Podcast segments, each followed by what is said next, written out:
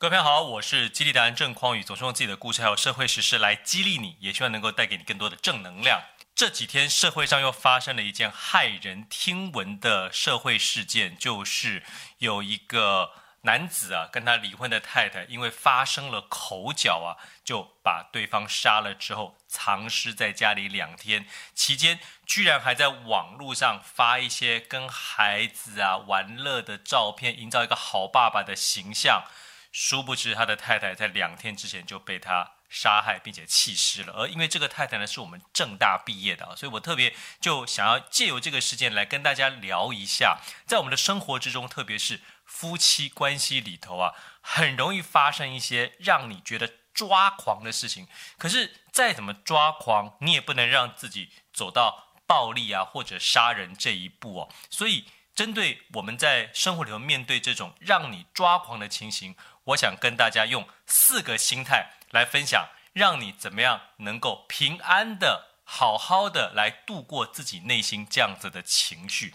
第一个，当你和别人发生口角或者是冲突，觉得非常受不了的时候，你一定要在心里有一个最重要的观念，就是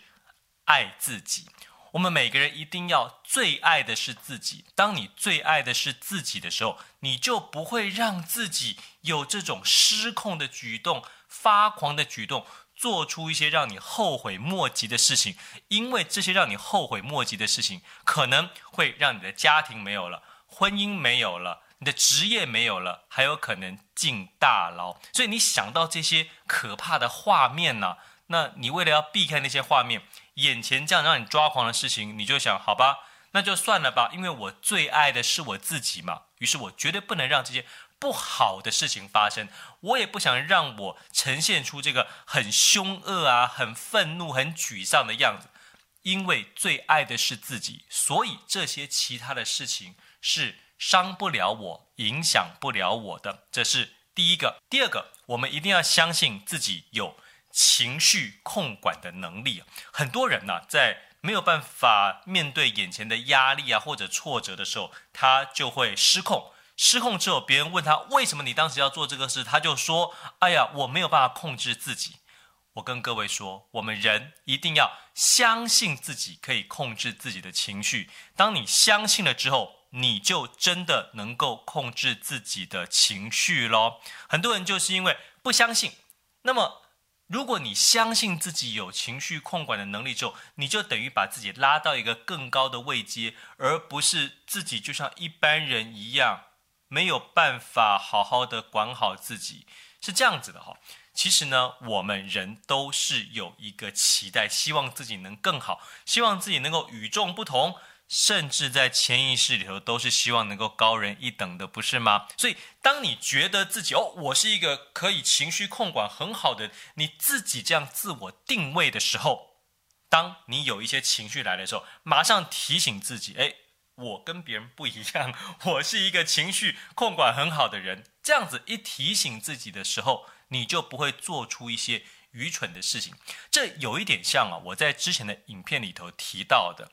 当我跟朋友出去玩乐啊，要喝酒的时候，有一些朋友他开车来，我就跟他说，千万不要酒驾。可是他又有点想喝酒，但又开车来，这个时候怎么办？我就会跟他说，朋友，别忘了，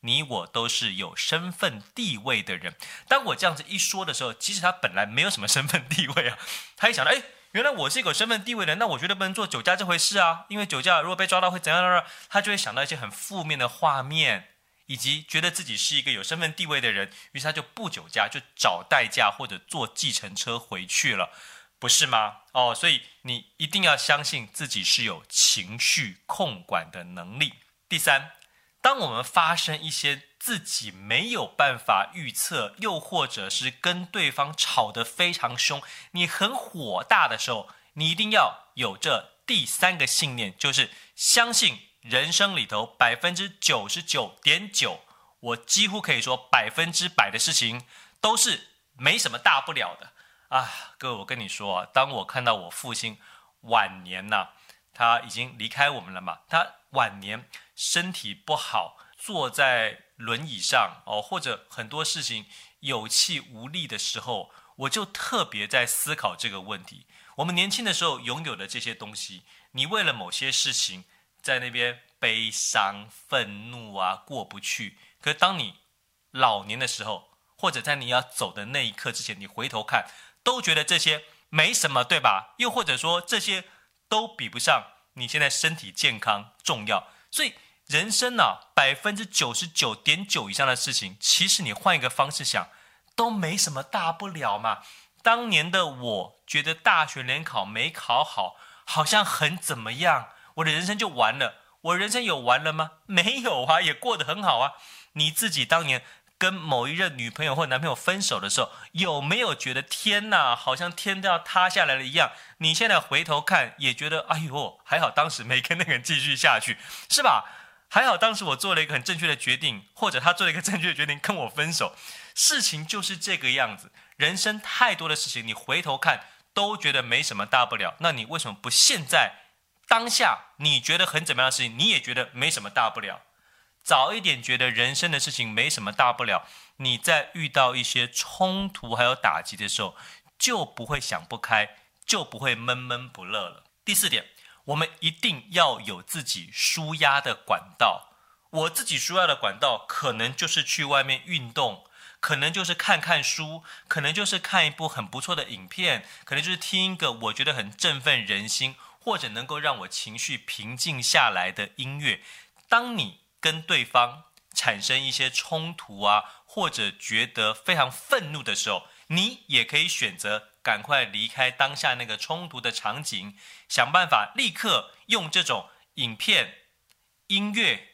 文字来转换自己的心情。所以每一个人都能够找到自己舒压的管道，你必须要去开发像这样子一个让自己抽离当下情绪的方法。这样子，你也能够成为一个情绪控管非常好的人。我希望我们每个人呢，在生活之中都能够把自己的情绪给控管好，这样子才不会让你原本非常美好的人生，因为一时的情绪控管不佳而毁于一旦。现在看我们影片的朋友，只要跟我们留言、按赞、加分享，就会送书。所以呢，这次我要送出的是一本非常好看的小说，叫做《我杀的人与杀我的人》，作者是非常知名的日本作家东山张良。哎，各位，你知道东山张良其实他是台湾人哈哈 啊，所以呢，呃，这是一个来自台湾，然后